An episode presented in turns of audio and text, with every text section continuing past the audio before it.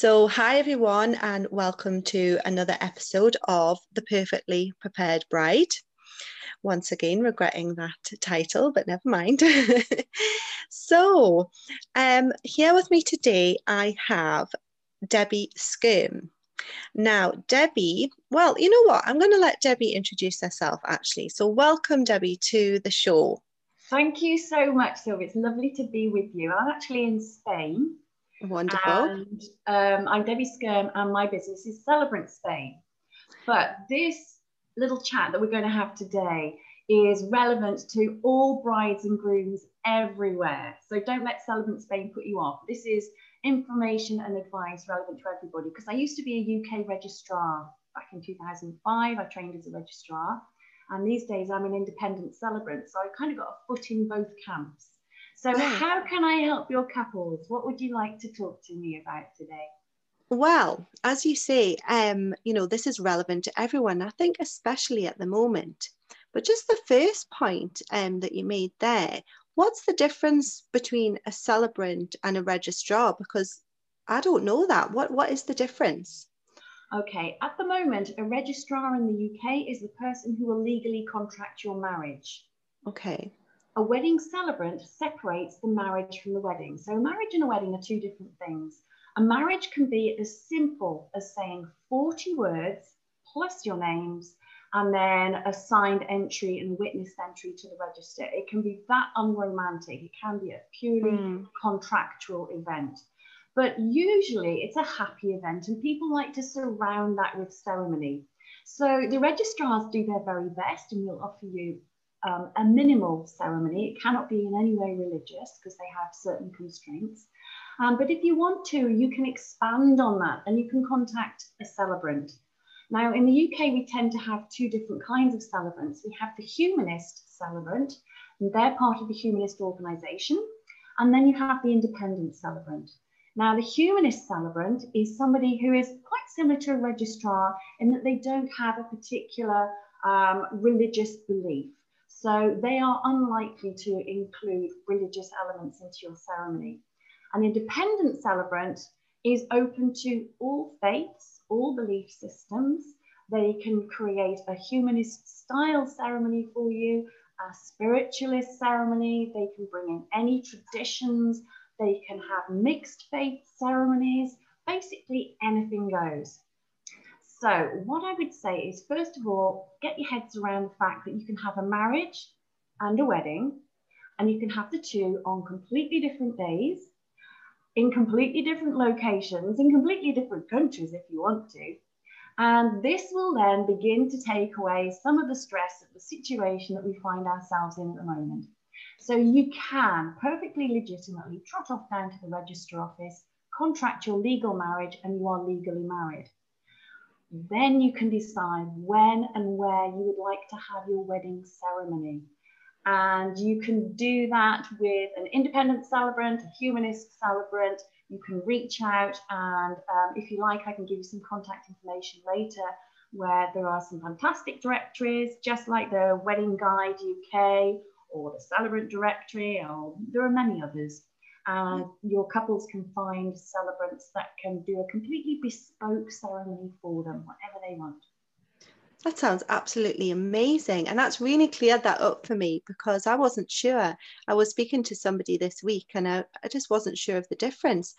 And so that makes wonderful sense at the moment. So people, you know, who are having to change their wedding plans because of the situation with COVID, um, obviously that is raising anxiety for people and worries and how we're going to do this. So it's about thinking about it a bit differently isn't it?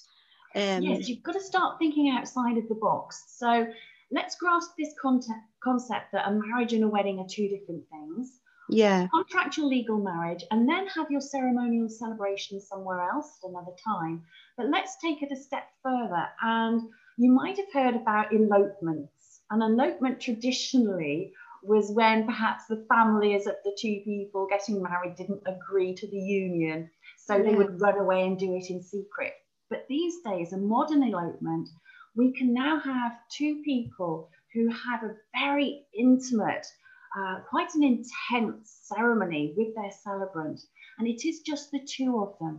So straight away, we've lost all the stress of how many people can be at my ceremony and social distancing and masks and all the rest of it. If you just have a very intimate, very personal, very romantic elopement with just you and your celebrant, and possibly a videographer to record mm. the event who can also live stream it so that you can have lots of people sitting in their own homes, your, your guests, as it were, they can watch what's happening as well and feel as if they're a part of it.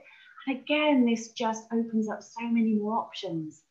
Then, when the time's right, when all this horrible stuff is behind us, you can have that big party with all your guests and your family and your friends. And you can invite a celebrant then to officiate a wedding blessing for you.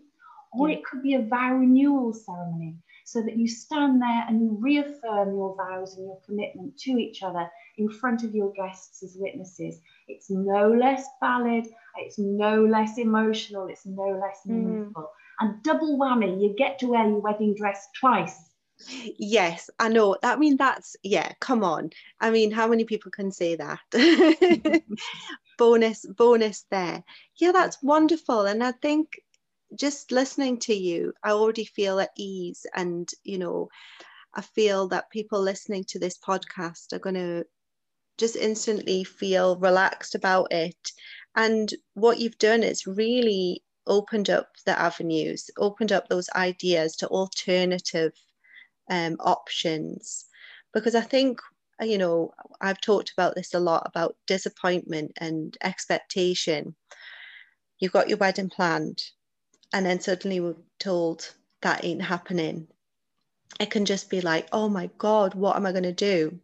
So to have some information can just open up those doors and options, which is really, really helpful.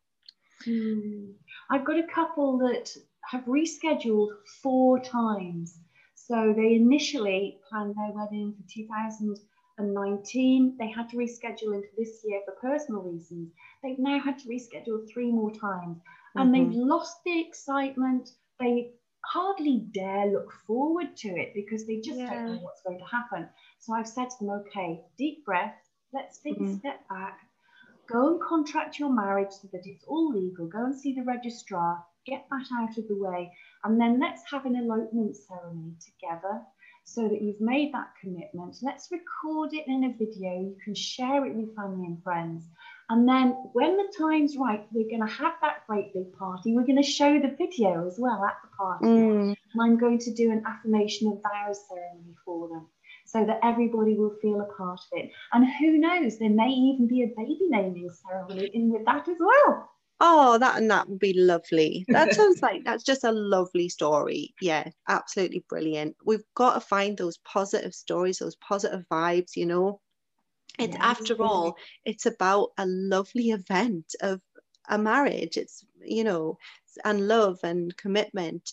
So yeah, let's Yes, you can't lock down love, Sylvia. Nope. You can't lock down love. Exactly, exactly. well, look, it's been an absolute pleasure having you on. Um, I am going to put all of your details in the information with this podcast. So if anybody needs to find you, they can find you easily. Um, and you know, if you want to add anything you can and I'll put that on so people can get all the information that they need really quickly and easily. Um, and yeah, just thank you so much for sharing that really valuable insight. You're very, very welcome. And the, the big main message is you've got options, you have got choices. I think a lot of the stress comes from couples feeling that they're now, they've lost control. You mm. can take back control. There are things you can do. Definitely. Well, wise words to end on. Well, thank you so much. And yes, thank you everyone for listening today. And we'll look forward to the next episode.